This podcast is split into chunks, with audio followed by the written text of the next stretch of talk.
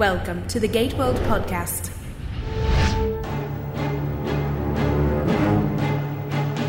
This is episode number 40 of the GateWorld podcast. I'm Darren. I'm David. And this is the show where two nerds talk about the Sci-Fi Channel's long-running franchise, Stargate. We're talking Stargate SG-1 history today. Our main discussion will be about the third season of one of our favorite shows of all time. Plus, we have a preview of our upcoming interview with Stargate Atlantis actor Paul McGillion. But first, there's Stargate news, there's GateWorld site features, and we'll get to some listener mail later in the show. Stargate news. Here are your headlines from GateWorld for April 28th, 2009. We have three new SGU episode titles this week, courtesy of consulting producer Joseph Mallozzi over at his blog.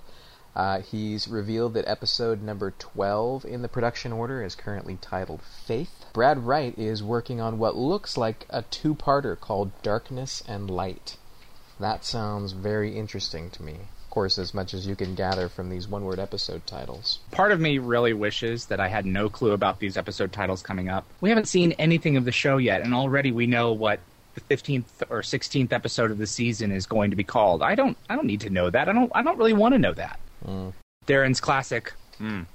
Well, there's going to be a lot more of it because the show is premiering in the fall instead of the summer. We're going to know every title and probably some basic plot info for just about every episode of the season before air even premieres. That doesn't irritate you in the slightest? It does irritate me, you know. I think we've talked about spoilers and wanting to do a whole podcast discussion about the concept of spoilers. And I'm approaching Stargate Universe a little bit differently than I did SG-1 in Atlantis. I'm being more cautious with my exposure to spoilers. And GateWorld is going to deliberately be reporting less of them. So, I don't mind knowing titles, especially because these titles are relatively innocuous as one-word titles, but... Well, they're not that innocuous. I mean, an episode title is kind of, more than ever, these episode titles are, I'm sure, what the episode's about. What's episode 15 or whatever the heck it is? Well, it's going to be about faith. There's going to be something dealing with faith, you know, and it's... I know it's small potatoes, it really is, but so general. I don't want to know anything. But I guess working with you, I just don't stand a chance. Nope. But we'll try to do better with Universe. June 30th is the anticipated release date for Stargate Atlantis Season 5 on DVD. TV shows on DVD.com have recently posted the first glimpse of the cover art and side box art for this series. Obviously last season, and features Jewel, David, Bob, Joe, Rachel, and Jason on the front. It looks cool. I think it is the prettiest set yet. My only issue with them is that the five seasons, the box sets, they're not uniform when you look at them on your shelf. On the shelf, they're so outrageously different from one to the next, and I'm really, really looking forward to that series box set, whatever it may be, because it'll all be uniform. Yeah, I like the look of this, though. It's white is the main base color, and it looks really classy. It is very classy looking. It is the best looking yet, in my opinion. Frequent Stargate Atlantis and SG-1 guest star Christopher Heyerdahl has been cast in the next Twilight movie. Titled The Twilight Saga: New Moon, Christopher Heyerdahl will play Marcus, an evil vampire, and the head of the Volturi. He plays Todd on Atlantis. He was Palin in Revisions back in SG-1 Season 7. That was his first role in the franchise. He plays Holling, the Athosian, on Atlantis as well, and he's currently starring alongside Amanda Tapping in Sanctuary as John Druitt. This is a cool guy, and I have next to no interest in Twilight whatsoever, but I'd be willing to Netflix it to watch Chris. If the role was big enough. I agree. I'm not even going to see the first one, but now that he's in the second one, I will watch it when it comes to DVD. Season 2 of SG-1 is now posted on Hulu, free with limited commercial interruptions. Episode favorites like Thor's Chariot, Fifth Race, 1969, In the Line of Duty. We recently did a podcast on this one, too. Which episode was that? 36? If they can catch up with us, then I think that'd be cool. We talk about a season of SG-1 and then... you can go watch it on Hulu. And the other cool thing is that they have not taken down Season 1. So there are now 44 episodes of SG-1 up there for free for U.S. viewers only, unfortunately, due to distribution rights, which differ from country to country. But for those of us in the States, this is very cool. Hopefully they leave them up as they continue to release a new season about every month. GateFan7337 here says that they've been cropped to their 4x3 television broadcast. Yeah, that's kind of weird. The show actually aired in 4:3 for the first 5 seasons, so they are probably just taking those syndication masters to make these instead of the copies that were used to make the DVDs, which are widescreen. Mm-hmm. Hey, it's free, you know? It's free. It's free, you can watch it when you want. There's a lot of great episodes. GateWorld features. GateWorld's new interview with Amanda Tapping is now available on the website. It's video, it's shiny, and it's Mr. David Reed's 100th interview. Congratulations. Thank you. We got to visit Amanda at the Sanctuary offices, where she's currently shooting the 2nd season of her Sci-Fi Channel show, which premieres sometime this fall. We talked a lot about Sanctuary, about the differences between seasons 1 and 2, talked a little bit about Continuum filming in the Arctic. I know I always say this, but it's true this time. It's a good piece. Yep. Paul McGillion is going to be heading to GateWorld in interview form once again, video interview form once again very soon. No ocean view footage this time, but nice lovely green plant behind him and nice pretty gold curtains. We talked with him for about 45 minutes. We talked with him about everything from Star Trek to, no spoilers, to Season 5. We talked a lot about Atlantis Season 5 and the growth of the character. Would you like to hear a clip? I know I would. I'm really excited to be part of that film, Initially, I had read for the role of Scotty, which I think a lot of the Stargate fans know, and I think a lot of them were probably the reason I, read for Scotty, so thank you. Thank you. God bless you. But, as the business goes, things change, and it went to a fantastic actor named Simon Pegg, who I'm sure everyone's very familiar with. And I still had the opportunity to play a different role on the show and work with J.J. Abrams and be part of that huge dynasty, so that's pretty cool. Pretty excited about it. Are you looking forward to finally being able to talk about it? Yeah, it's a kind of thing, they keep it really tight, keep a tight rein on it, which is understandable because I think they want to, they want to keep it sort of secret, and you got to respect that, and I certainly do. And I think the less spoilers for a big movie like that that get out, I think the better. Yes. All I can say, I do have a scene with Kirk, which is kind of cool, and it was great to work on it. And obviously having the support of all the Stargate fans initially for my audition was fantastic. And, and James Doohan's son, Chris Doohan, publicly endorsed me to play Scotty, which was really cool. I've never met him. Oh, never met him. No, never met him. Darn. But I said, he's a fan of you. That's very nice. I said, if I ever see him, I'll buy him a beer. Exactly right. For doing that. But, it's honestly, to be part of a film of that magnitude is really cool. I was driving back to Vancouver to do a play actually last Christmas, and my manager called and said, listen, they want to offer you something on the Stargate film. Are you interested? Star Trek film, yeah. Sorry, yeah. Stargate, Star Trek. I know. Are you interested? And I said, of course I am. The main discussion. Our main discussion topic this week, dude, I am stoked. When we decided to do Stargate history, I thought about talking about Season 3 because it is one of my all-time favorites. So, Stargate SG-1, Season 3. Season 3 for me is episodes like Nemesis, Point of View, Jelinar's Memories, The Devil You Know, Maternal Instinct. I love Maternal Instinct. I love Crystal Skull. There's a lot of good Shades of Grey. Man, these are pretense. I think this is a very solid, very consistent season. What I think is interesting, though, is a couple of the episodes, the episodes that I didn't like, I really didn't like them. I mean, they almost totally sucked. Really? But the episodes that were really good were really good. Well, before we get into our favorites, we've got some listener mail to talk about. We'll talk about what we liked. And let's kick things off first with our voicemail. It comes from Shirt and Tie in Ireland. Hi, Darren and David. It's Shirt and Tie here again in Ireland. Season 3 proved to be the season where the SG-1 storytelling really took off. We see the team facing real jeopardy in The Devil You Know, a moral and ethical dilemma in both past and present and learning curve, and exploring the value of faith in demons. We also get some nice throwbacks with Skara in Pretense, and some light comedy with Ergo. From the insane ravings of Dr. Jackson in Legacy to the wise-cracking Jack of Dead Man's Switch, just one zat short of actually having a zat. Season 3 showed us that this was a show that was not just run and gun, or even effects-led, but rather a tapestry of hugely diverse stories held together by a team of 4. And what a treat to have that number increased in Point of View, which, with the exception of Sam's Hair, was an excellent episode. The season ends with the setup for Replicators and Nemesis, and you get the feeling in this episode that the team really have gelled. The characters are confident of who they are and what they do. It's hard to pick just one episode, but at a push, I'd go for Foothold. Featuring a very credible threat to the base, it's up to Teal'c and Carter to save the day, with a lot of help from that lovable rogue, Mayborn. With the excellent Andy Nikita behind the camera, we're treated to a wonderful story of good versus bad. The tight writing of Heather Ashe's story and Die Hard's style lent an air of immediacy to this great tale, with just enough special effects, giving an almost organic feel to the shape-shifting. It underlined the team spirit, which is the hallmark of SG-1. Thank you, Paul, for your voicemail. Paul's favorite episode is Foothold. What's your favorite episode in Season 3, David? Pretense.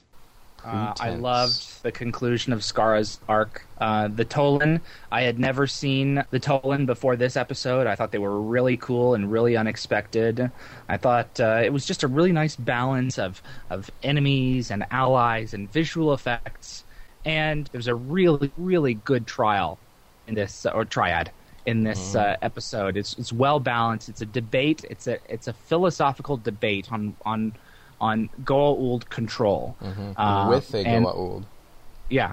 Well, whether or not the host survives, that it was all dabbled with, and a lot of it was really answered in this episode. It's just my favorite episode. My point is that the Goa'uld consider ourselves more intelligent than humans. Our technology is more advanced than yours. Our mere knowledge of the universe is more advanced than yours. You stole that knowledge. You took human knowledge when you took humans as hosts, just as you took knowledge from other species. The Stargate isn't your technology. You took that. And as far as we know, nothing you have came from you. So clearly the evidence is not that you're more intelligent, just more parasitic. And the Nox. Laia shows up in this one. So we get her from Season 1. When I saw Enigma in Season 1, where we met the Tolan, I mean, this was the first major advanced race that SG-1 had met. It was more technologically advanced than Earth, and I have just been waiting to see them come back and, find out if our guys made it back to the new Tolan homeworld. Yeah, we don't know what happened to them, right? And, what's the new Tolan homeworld like, and can we get there, and can we get some of their toys? So how about giving us the plans to build one of those ion cannons? You have been told our policy. That has not changed. This one delivered. Pretense. I love this episode. I love that storyline continued of, we found out in Enigma that the Tolan have a strict policy against sharing their advanced technology with other races, particularly with less advanced races. They have a prime directive. Mm-hmm. Because one time in their history they shared something with a neighboring planet, and that planet ended up destroying themselves. And causing a major, major fallout on Tolan as well. Mm-hmm. So they have every right to be scared. Especially when we're asking for things like those big ion cannons. High Chancellor Trevell of the Tolan and her arrogance just stands out to me in this episode as, this is who the Tolan are, and as we'll see as we go through in future seasons of SG-1, this arrogance of, we are super-duper advanced and nobody can touch us, leads to their downfall. They absolutely get what's coming to them, yeah. I love the fact that we go all the way back to the pilot and conclude Skara's arc. And we did that. That was a bold choice. We did that with Charé, too, in Forever and a Day this season, and I was surprised that both of those major threads that set up the series to begin with in the pilot were resolved in the middle of Season 3. Did you expect that the show would conclude with those storylines being resolved? The Stargate SG-1 would carry those through the course of the entire show? I don't know that I'd actually thought about it through that much. Daniel deals with this major issue of, this is why I joined the Stargate program, was to find my wife and try and save her, and now that is off the table, I don't know what I'm doing anymore. There's no point in me doing this. So we had to come up with a new idea for Daniel to continue to be a part of the program. The Harcesis child. Yeah, so I was surprised that they resolved both of those, and they did them within the span of 5 episodes. Yeah, I really appreciated and enjoyed the storylines of this season. Forever and a Day was another. It was just so good, and Michael Shanks did a tremendously good job. I have not watched that episode in a long time, probably a couple years, and the first thing that I thought to myself when it was over was, wow, Michael did a really great job with that episode. If my heart weighs more than a feather, my soul still contains sin. If not, may my soul join the God. By the trial of the great scales, thy heart is light. Thy soul has been found true. I was in tears the first time I watched that, at the end of that. I remember being pretty heartbroken that Sharia was gone at the end of that. And I didn't remember that until recently, until just now. Yeah. This is kind of hard to decide. I have a very, very close second. But can you guess my favorite episode? Joelinar's Memories. Joelinar's Memories. Yeah. Part one of the mid-season two-parter, and you got to kind of talk about the two-parter as a whole. Joelinar's Memories and The Devil You Know. But Joelinar's Memories is a perfect SG-1 adventure story that involves Goa'uld mythology and the Tok'ra and technology and this bit of Jolinar the Tok'ra who's left over in Sam's head. And this is when GateWorld started. I watched Jolinar's Memories. I watched Apophis show up at the last minute, this big surprise. He was our big bad who was dead, and I had to start a website. So there it is. You shall call me Neonak no longer. From this day forth, I will reclaim my real name. Apophis. I thought it was kind of a cheat that they had a different voice, a different actor do the voice of Neonak right up until that last scene. That was a bit of a cheat. But it was worth it. Fine. It was. And Peter Williams, who plays Apophis, agreed to have his credit appear at the end of the episode so that it didn't spoil it by having his name come up at the start. I love Martouf, platonically, of course, but I love his character. And he's big in this. Yes, he is. He does a lot more emotional stuff in the next episode where he has his drug-induced encounter with Jolinar, who was his lover. But he's in this, Bynar, the cool, one-eyed, nasty warden of Natu.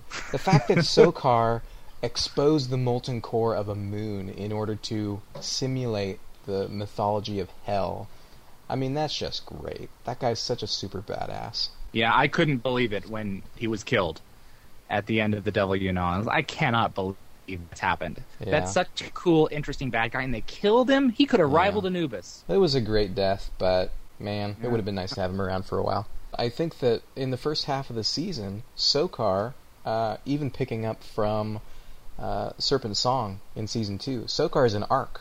Sokar's character is an ongoing story arc through the first half of the season. The Devil You Know is really his swan song. Yeah, that was the big payoff where we got to see him. We were speculating. We'd heard his voice in Serpent Song, and we were speculating as to whether or not maybe he still had an Unos as a host. We weren't sure when we finally saw him if he was going to be in an Unos or not. And then early in Season 3, we get mentions like Aris Bach, the bounty hunter in Dead Man's Switch, I think, was hunting for Sokar, wasn't he? Well, I mean, he was working for him, yes. Working for Sokar. Absolutely, yeah. And then Demons, wasn't the Unos who shows up on the medieval Christian planet working for Sokar? Right. The time of sacrifice is at hand. My lord Satan calls for 5 wretched souls to be claimed as his. Satan. Sokar. Another interesting episode that I don't think got the credit that it deserved. I mean, it definitely had its weak moments, but I thought it was very interesting as well. Kind of like Demons, I kind of put in the same category as New Ground. Both very interesting ideas. That by the nature of what they were, it was a little bit more of a quiet episode. And it was, they both were what they were, and I thought that they were interesting. I really do. And they were both kind of SG-1 at the mercy of, they go to a planet, get in trouble, and then they're at the mercy of the people who are there. That's right. A lot of people don't care for New Ground. Oh, that's the planet where we went and met the Republicans. Yeah, I mean, come on. But I hadn't heard that one before. Optrican fallacy. I mean, it was a good story. Oh, yeah, they're fundamentalists. They weren't Republicans. They were fundamentalists. What was your least favorite episode, then? Seth. Really? I thought Seth was so boring. So we get into his compound, and what do we get? Seth is life. Seth is happiness. Again. Seth is life. Seth is happiness. Again. Come on.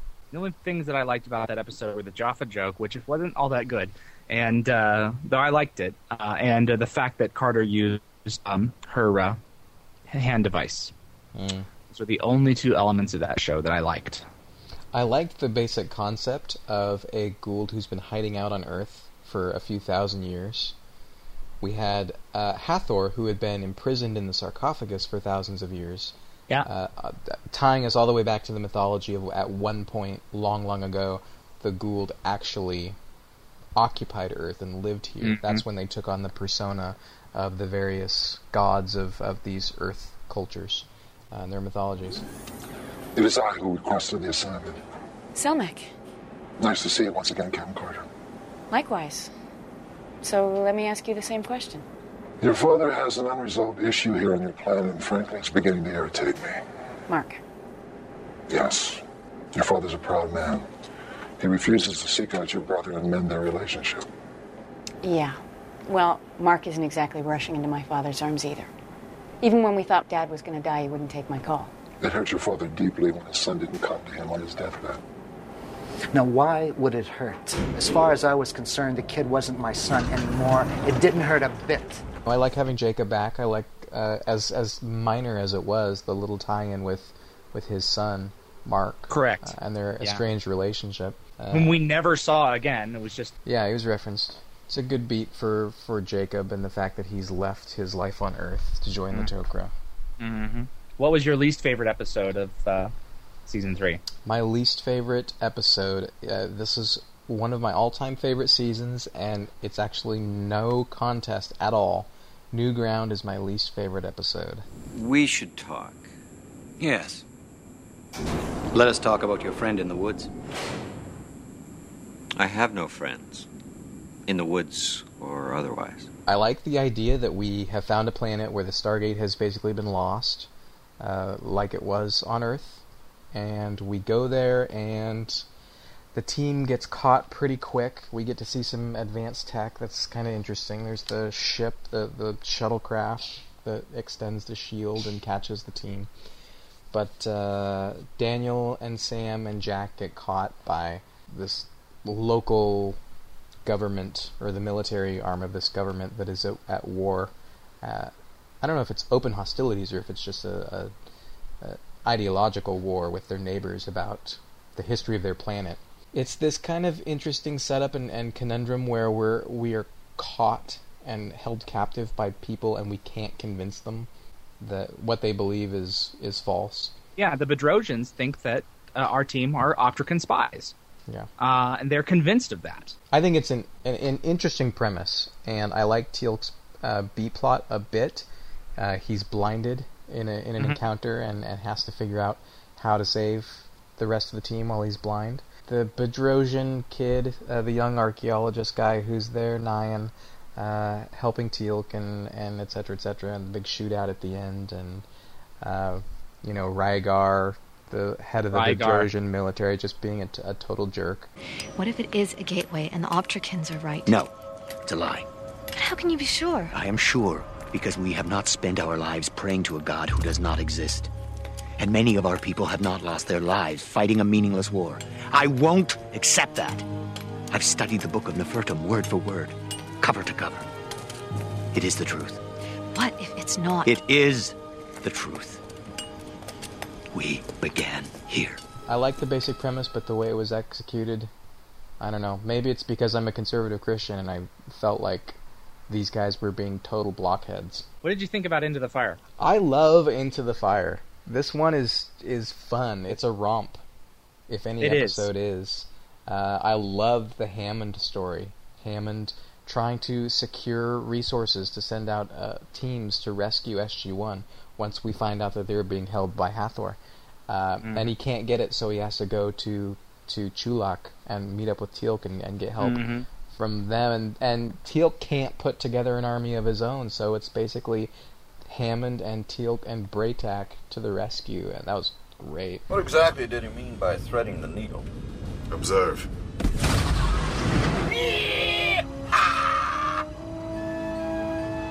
I think this was one of those episodes that really benefited from what was going on in the actors' personal lives. Christopher Judge at the end of season 2 was having a lot of personal issues in his life. He was ready and prepared to leave the show. And he didn't think that he was going to be coming back, so he asked that they write him an out at the end of season 2, where I did not know that. He rejoined his people and battled the Gould throughout the galaxy. And he decided by the time the show came back that he was going. He signed on for a third season, and so they reintroduced him to SG-1. Wow, I didn't know that. That's why he left the team. This episode's got a lot of good stuff in it. What do you think of Hathor's fate? It's fine. Liquid nitrogen or whatever it was threw her into it. That was one of my issues with it. We saw her get thrown in. It was fine. It was fine. Another thing that I like about Into the Fire is Jack's story, although I wish that they would have maybe been bold enough to take it farther. He gets implanted with a Gould symbiote. Yeah, and didn't see that coming. That would have been awesome if we would have gotten to seeing a Gould Jack. Instead, he goes straight into the cryo freezer and comes out himself. Jaffa, Kree! Telmakol! Kritak! You heard me! I said Kree! Jack? Hey, guys! Fair game. What a great story that was. The System Lords coming to Earth to negotiate with the Asgard. I love fair game. This was my close second for my favorite episode. The human representative is recognized. Michael Shanks coming back to play Thor, really toning down the voice. I love those Thor. Meeting scenes. He's not the actual puppet. I just loved those meeting scenes and O'Neill having to swallow his pride and yield to the Gould in their procedural ways. I loved you. I loved Cronus. I loved this was the first time that we met you, wasn't it? Yes. You did not share this technology with the System Lord? They are lying. You dare attack Cronus and derail our meeting with the Asgard. It's not true. You are the one who opposed this treaty. You have long coveted Cronus territory. Good. Nirti we had only heard mentioned, and a he at that, in Season 1's Singularity. But right. These three, in terms of screen time, were all brand new. And really our first glimpse to the System Lord Collective. Yeah, it was an expansion of who the Gould are, because we'd heard Sokar, we'd talked with him once, and otherwise it was pretty much just Apophis and Harrower. Hathor, who was always kind of a rogue. That was really cool, bringing the System Lords to life, and it was only enhanced in later episodes like Summit.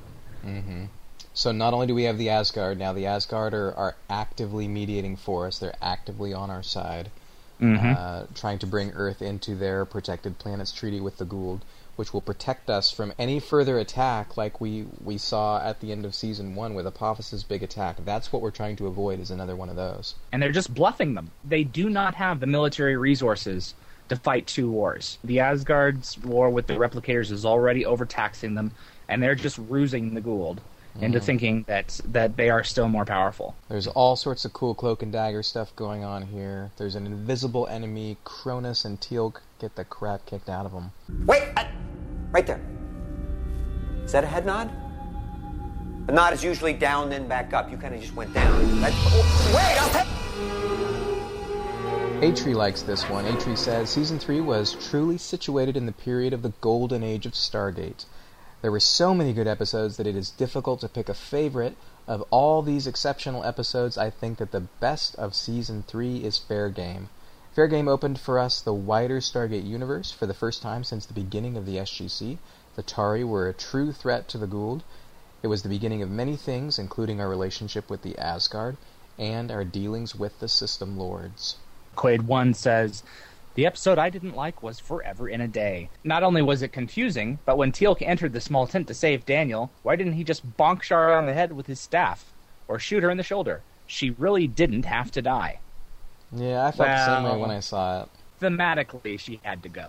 Yeah. If you wanted to continue to watch Michael Shanks and have Daniel a part of the story, the alternative is that he would have been probably done. So there you go. Yeah, and what doesn't necessarily come across in this episode is that from the moment that Teal'c walks into the tent and sees what's happening to the moment he pulls the trigger is probably like a quarter of a second.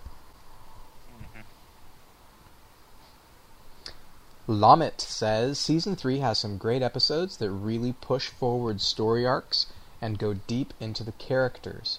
My favorite episode for Season 3 has to be 100 Days. It really gives O'Neill a depth to his character, shows that he never gives up, and has a hard time forgetting his old lifestyle.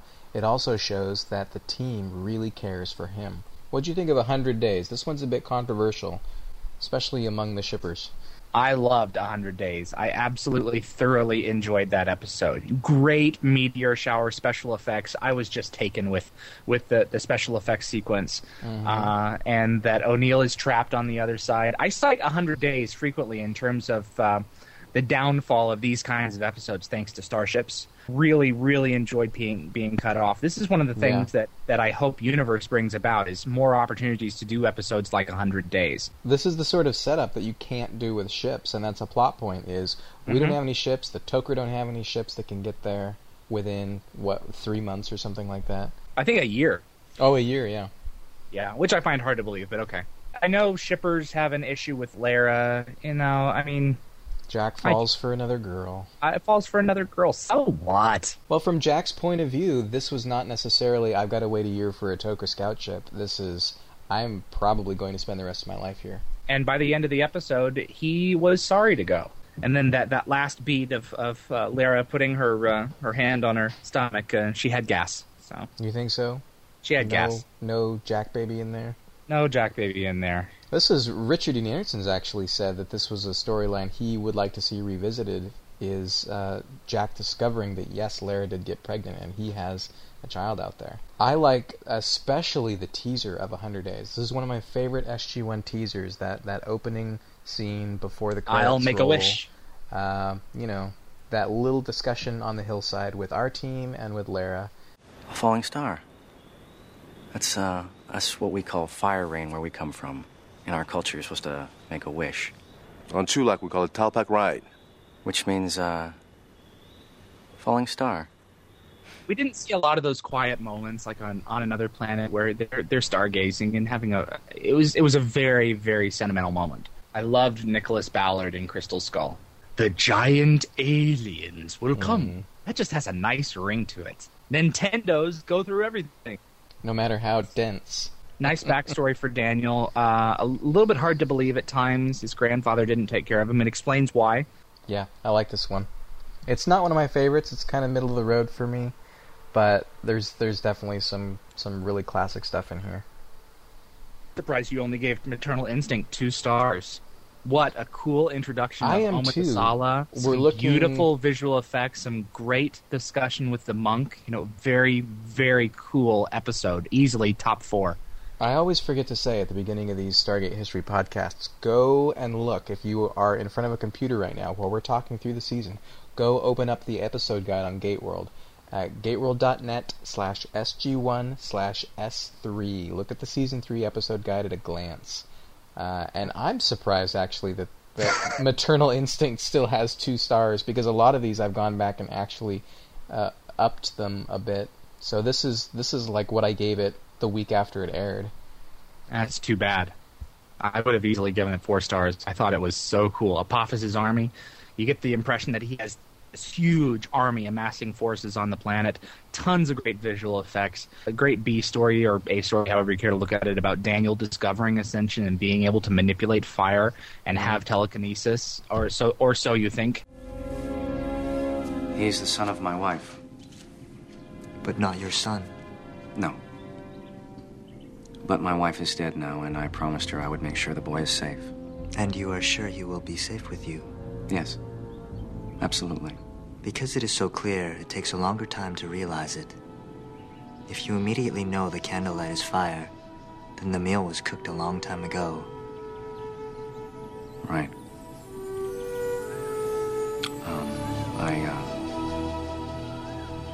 I have no idea what you're talking about. And then the revelation of the Harcesis at the very end. Mm-hmm. And it's then Amidasala kicking the crap out of everyone. It is, it's but slow, it's not quiet, boring. Kind of, I think it's esoteric.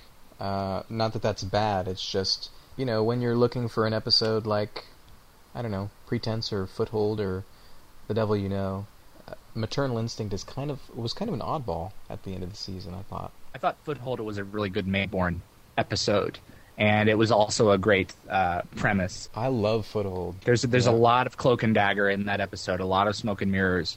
Aliens posing as our team, and you really don't know if it's the first time that you're watching it. You don't know if it's Jack and Daniel at the coffee shop or not.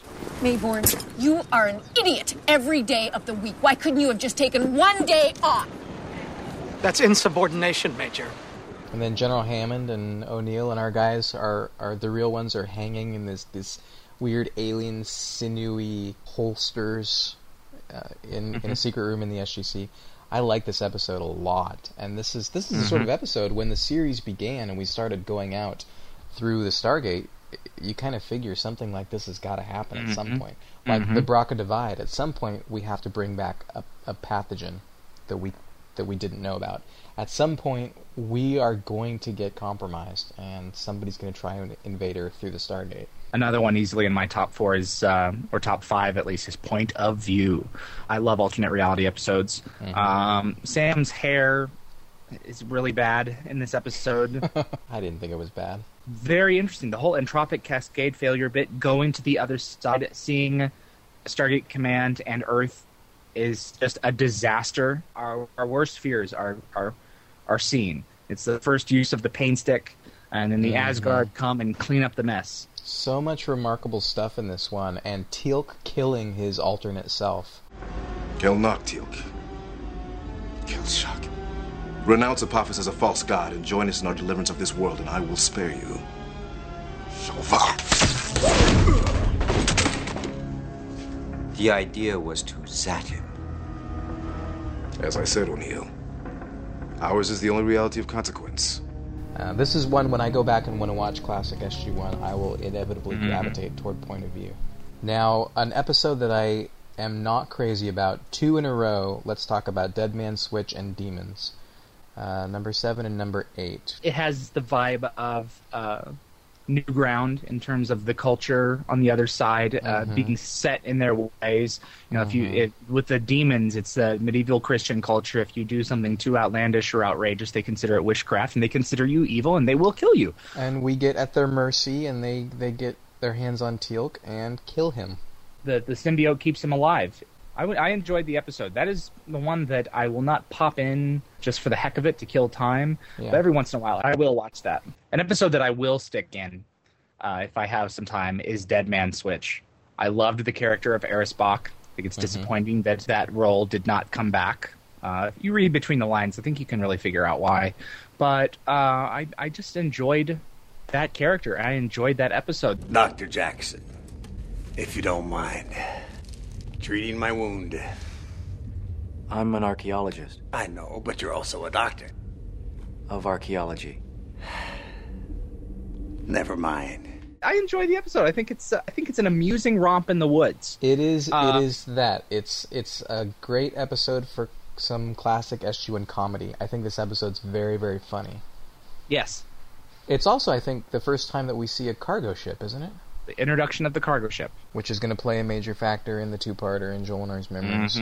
I liked Aris Bach's character a lot. I thought that Sam Jones was hilarious in that role. And I like the concept that there are bounty hunters out there who are from various planets and are doing the bidding of the Gould or just working for themselves. This expanded the mythology in a direction that I think was not revisited until... seasons 9 and 10, when we started seeing other things like other bounty hunters, the Lucian Alliance, and Vala to a degree, people who were using the Stargate to go from planet to planet to do stuff like this. Well, Aris Bach also had the added advantage of not being subjugated to a Gould by being implanted with a symbiote. Instead, they created a drug that got his people hooked. So the Gould had to have their control somehow, and I thought that was an interesting concept. Linnea. I loved the idea of Linnea in season 2, and then when she came back in season 3, when she came back in past and present, I thought that was very clever. Not my favorite episode, but certainly a good one. I love the actress who played the young Linnea in past and present. And I wish that we had seen more of her when she came and played the leader of the Ancients in The Return in Season 3 of Atlantis. But past and present, she's so good. And the self-discovery that she is... I am a monster.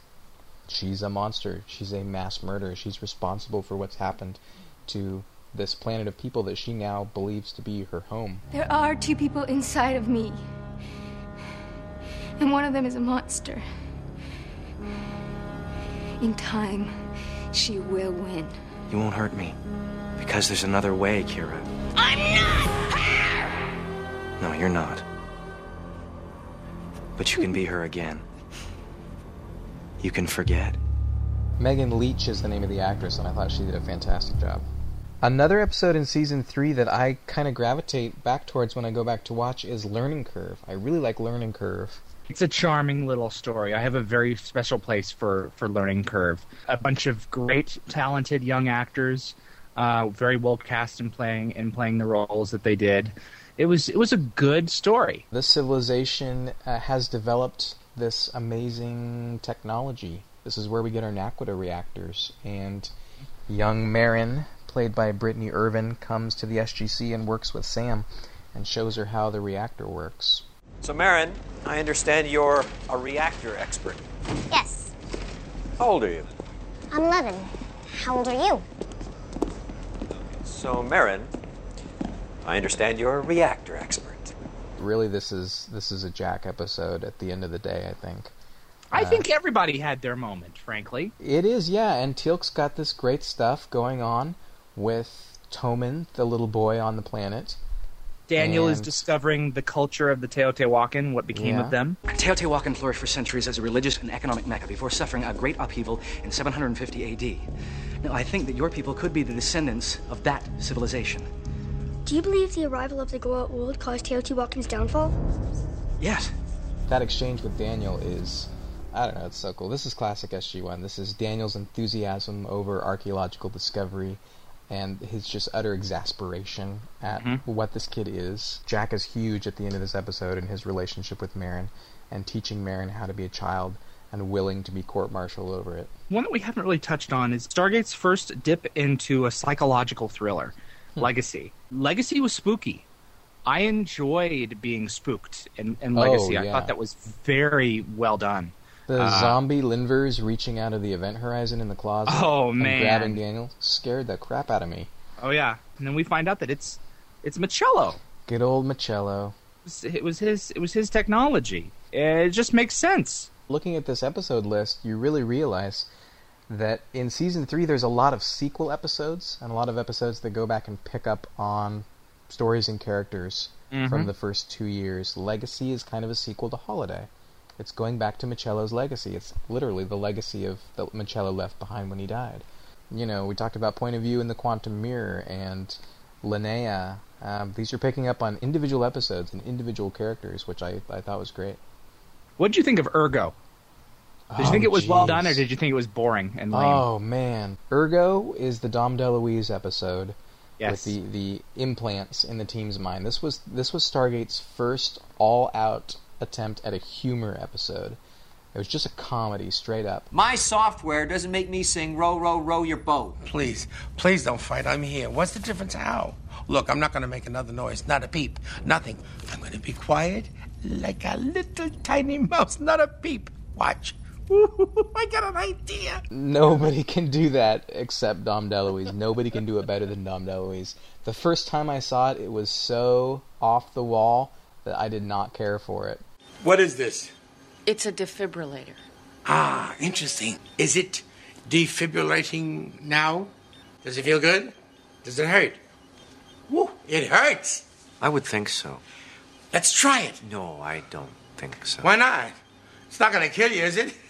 Or is it? Now I love it. I love watching this episode. I was just roaring. I thought it was so good. I didn't care that it was a departure. I was 16, enjoying the episode for the first time. I didn't care. I thought it was great stuff. I thought it was goofy, and now just, I mean, there's so much in this episode that's hilarious. Teal'c downing a pitcher of hot coffee. Wait, Togar, How do we know that Ergo's really alive? I'm here. Tell him. I will as soon as you are quiet. He's alive. Rules of engagement. That was an episode that I did not see when it first aired. Apophis is running out of Jaffa, so he's recruiting humans, and he's kind of doing what Russia did, was make camps where the soldiers were trained to speak with American accents. Corn and cotton are indigenous to North America. And that information could save your life one day. This is Colonel O'Neill. He is much loved by Apophis. And the brief appearance of Peter Williams in that episode just sold it. It was a nice, solid show. I think the only time that we saw SG-1 wearing camouflage face paint. This is a decent episode. It's not one of my favorites. I like the characters. I like Kyle Rogers. The way that we have to convince him, again, we encounter somebody who is completely antithetical to our way of thinking about things, and we have to convert them intellectually. And we managed to do it this way. I thought that the recording of Apophis's death was a little bit implausible. That seeing this recording is suddenly going to make everybody have a change of heart. There's kind of a shortcut. Well, you have to remember that they had never seen anything like it except when Apophis was talking to them. So it's kind of magical in that way. Chaos Knight 13 says, I have to pick both parts, Joel and I's Memories and The Devil You Know. Take my favorite episodes of Season 3. It brought quite a shocking revelation at the end of Part 1 with Apophis's return, and it did not disappoint going into Part 2. The means of interrogation and SG-1's means of escape provided some of the best storytelling quality we've come to love. Olcash47 says, my first instinct is Nemesis. I love the purple replicators and the threat they pose, and I love the escape via the SGC Stargate. However, in the end, I have a special place in my heart for Fair Game. My least favorite is probably Learning Curve, not because it's a bad episode, but because it's a rather bland episode, especially in comparison to many Season 3 classics. I think that's a good point. There's a lot of episodes that in the whole scheme, because Season 3 is so good, in the whole scheme of 214 hours of the series, I think they really hold up. But compared to some of these just fantastic episodes in this season, they look a little bit lower than they maybe truly are.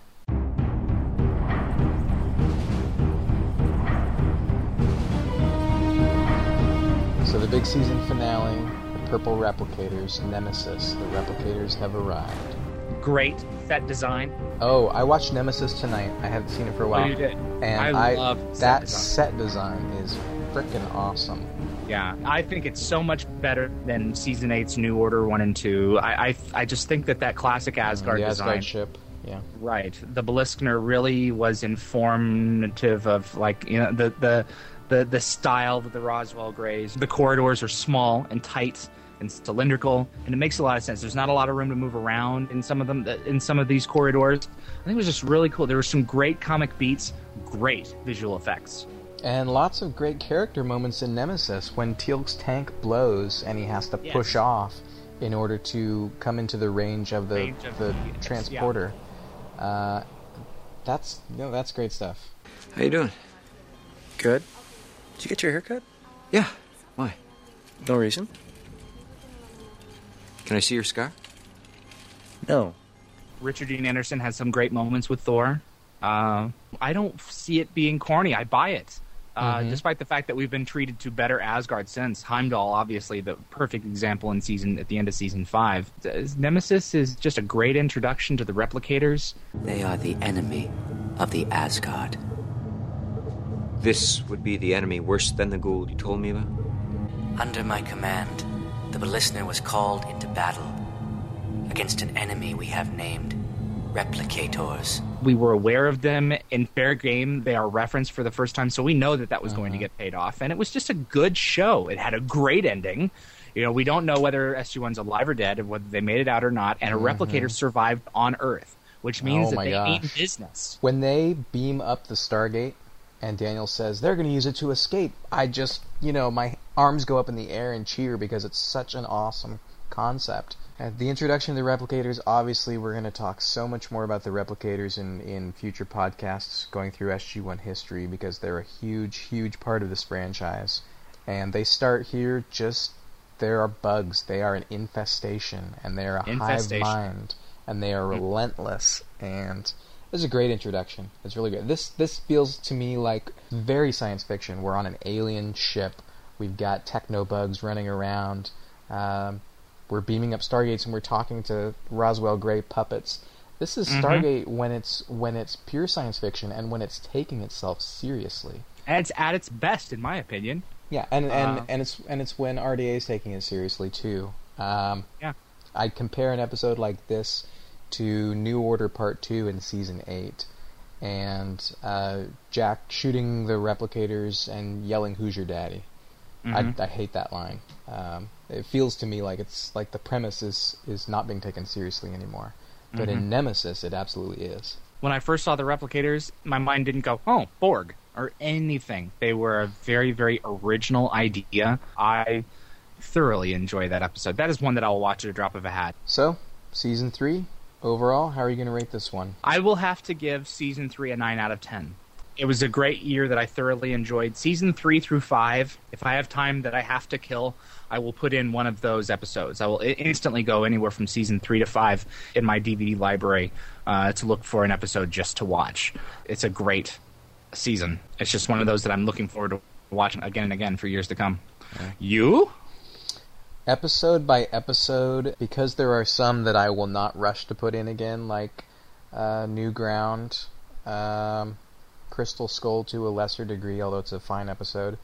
Episode by episode, I would say this is a 9.5 out of 10.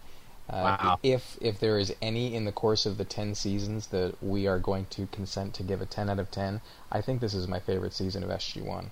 Now we'll see once we look at Season 4 and 5 in the coming months. Those are definitely up there with Season 3, but this may be one of my all-time favorite seasons of the show. So 9.5. The thing is, in every season there are going to be some really stellar 4-star episodes. But for me, it's when you look at those middle-of-the-road episodes that we talked about with Season 2, which one is a middle-of-the-road. For Season 3, my middle-of-the-road episodes, those that are not 4 stars, there are a ton of them that I love. Learning Curve and Pretense and Foothold and Shades of Grey and 100 Days. There's just so many of them that are sort of in that big middle pack in the episode list that I love. Episode for episode, Season 4 is probably my favorite. But Season 3 is dang good, too. Let's talk about that next time, eh? Hey. Eh? Hey. Listener mail. One other little bit of listener mail to get to. Thanks to everybody for writing in on our Season 3 topic. Harry H523 writes in and says, "Hey guys, just started catching up on the podcasts. My question is in regards to last week's news of a gay character on Stargate Universe. It's great that they are diversifying in character development. I guess my question really is in regards to Atlantis and Joe Mallozzi saying that there was a character on Atlantis he always thought was gay. Do you guys wish to guess on who that might have been? And do you think that would have pushed SGA in a different creative direction?" I have a good guess, but we don't know. I thought it was Evan Lorne. I think it's Major Lorne. Yeah. Thanks to everybody for writing in this week. David, what's coming up next week? May 5th podcast, episode 41. Our topic is, what is ascension? So here's your listener question. Do you believe that the notion of ascension, or something like it, represents a true possibility for human beings? Or is it pure science fiction? Write us with your answer, or call us if you'd like to have your voice heard on the podcast directly. The GateWorld podcast hotline phone number is 616-712-1647, and if you live outside the U.S., it's a good idea to get on Skype, and if you plunk a few dollars into Skype, you can call it something like 2 cents a minute. And what's coming up for May 12th? May 12th is open line night, and we still have to confirm Tammy. We'd like to get GateWorld Forum's Tammy Farrar to come on and chill with us. Our third open line night, but our first with her. You, the listener, get to decide what we talk about, so think about some ideas. This is the long, dry stretch between new episodes. Stargate Universe coming in October, probably. So tell us what you want to hear us talk about. Yeah, a third of our way through the drive spell. I think we're weathering it pretty dang well. So yes, do tell us what you want us to talk about. Otherwise, we're going to talk about whatever the heck we want. And believe me, it is not a good thing. Ooh. So just let us know what you want us to talk about. And our May 19th topic is spoilers. Not that we're giving any away. We're talking about the concept of spoilers. People love spoilers. People don't love spoilers. How does it affect the way that you watch a TV show? I'm not looking forward to it just because it's something that he and I, for a long time, largely differed in opinion about. I mean, GateWorld has to survive, and it's designed. It has to be designed to keep you coming back. But I think it's a really poignant and important topic, and I am continually irritated by spoilers. It's a kind of good and evil kind of entity, the spoiler phenomenon. So, a brief history, I assume, and some notable spoilers throughout the history of Stargate and kind of the bruises and bumps that they have given us specifically. Should they be used? Should they not be used? I'm looking forward to that one. Yep, that should be a good show. May 19th. Mark your calendars. Well, that's all we've got for this week. Thanks once again for tuning into the podcast. In this episode, we talked about the third season, fantastic as it was, of Stargate SG-1. And we gave you a preview of GateWorld's upcoming brand new video interview with Carson Beckett, actor Paul McGillion. And for links to everything that we talked about today, just go over to gateworld.net and look for the episode number 40 show notes. Give us your feedback, the podcast feedback thread in GateWorld Forum, or in the news item where this podcast has been posted on GateWorld's homepage. You can also call the hotline again at 616-712-1647. I always feel like I should banter something right in here before this conclusion, and I get to it, and I have no banter left in me. You're bantered out. You are bantered out. Well, frack that, because we're going to go on to Caprica. Ex-banter. Stay tuned at the end of the show. We'll talk about Caprica. This is Darren. This is David. And we'll see you back here next week. More GateWorld Podcast.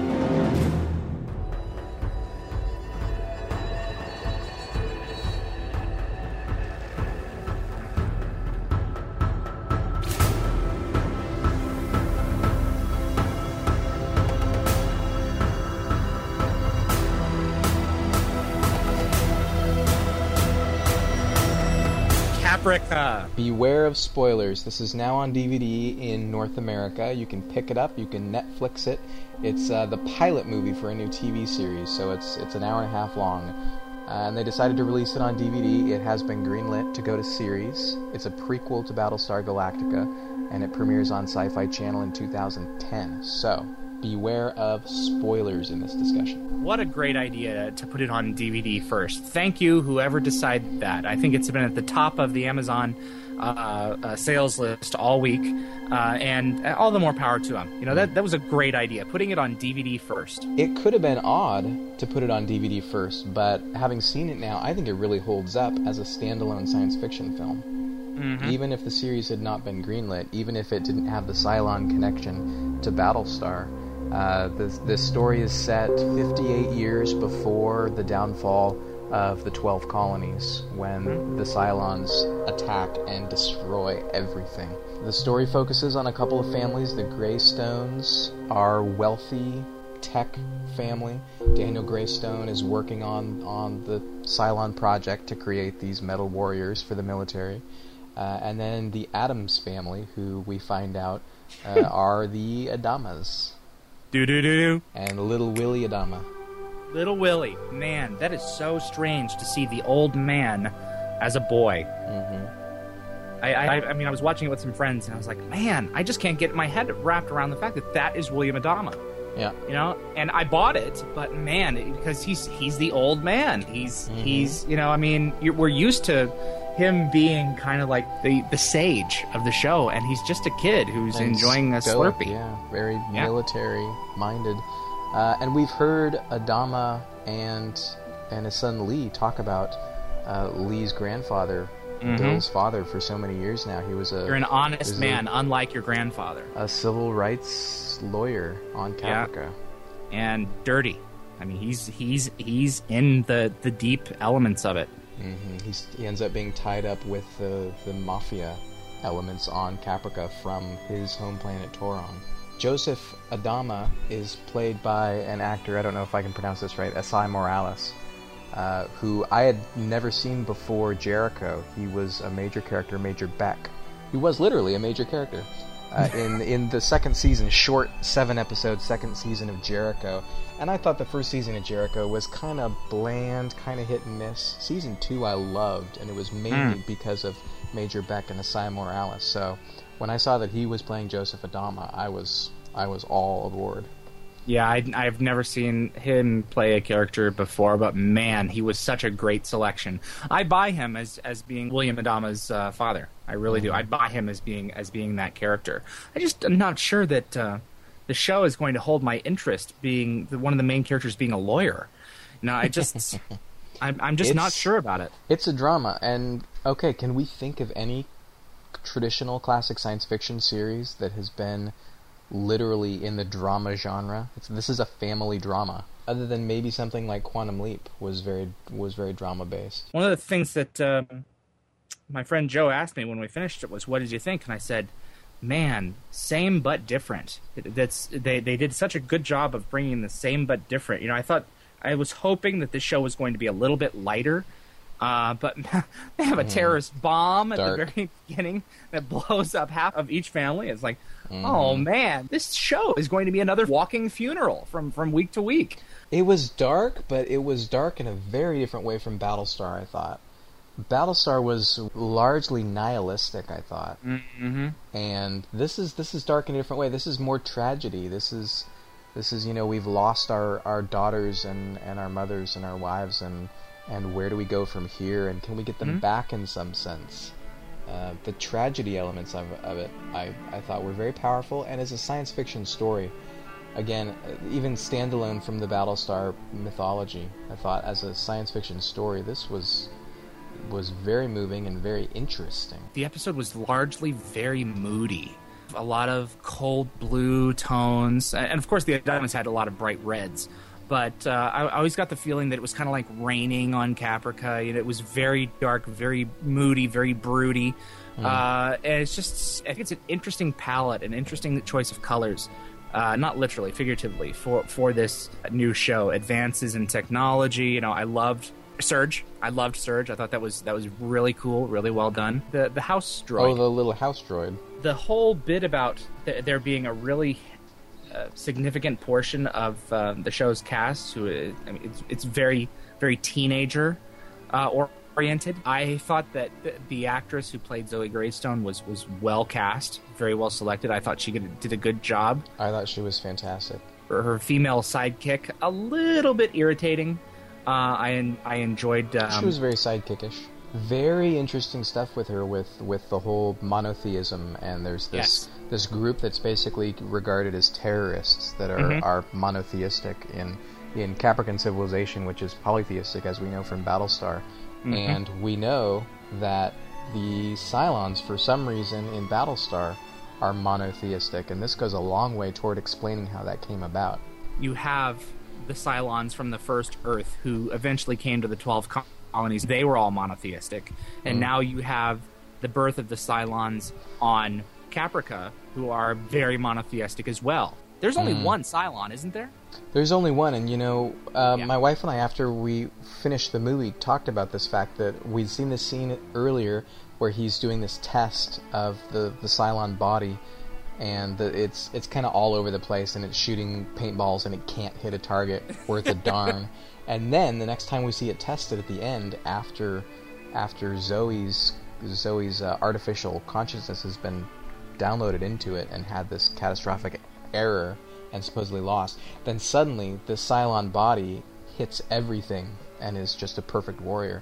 And I really came away from it with the sense that it's only because Zoe's mind is in there that it's able to work. It's like a human element that you can't program, but now that she's in there, it works like it's supposed to. Oh, absolutely. So it's then the question is, does Daniel Greystone know that she's still in there in some way? Yeah. I doubt it. Otherwise, she wouldn't have been able to... I mean, the Centurion calls her 16-year-old friend, I'm going to need some help. That was a nice ending. Not as nearly as inventive and surprising as the revelation that Boomer was a Cylon, but it was good. Yeah. I watched the trailer for this movie, the little teaser that Sci-Fi Channel put together. Oh, wasn't it awful? Last year, and I watched it a few times and thought about it and stewed over it for a few days, and I thought, you know what? This looks really, really boring. I don't know if I'm going to have any interest in this. And I'm totally open to the idea of doing a science fiction show that's very, you know, drama-based and is a family drama and a character series. I'm totally open to it. But the trailer was so boring. After watching this movie, man, I loved it. I loved Caprica, and I am so excited about a series. I think I liked it better than Battlestar, frankly. I did not love Caprica. I thoroughly enjoyed it, but I was not in love with it. Mm-hmm. And all of my friends say, I can't wait until 2010. Like, nah, I'll watch it, but I am not in love with it yet. Yet. It's such a classic science fiction premise. I think it feels like a really great episode of The Outer Limits that we now get to see an entire series based on it. So there's Caprica. Pick it up. It's good. It's on DVD now. Don't watch it with your little kids. Definitely read the back of the box before you plug it in.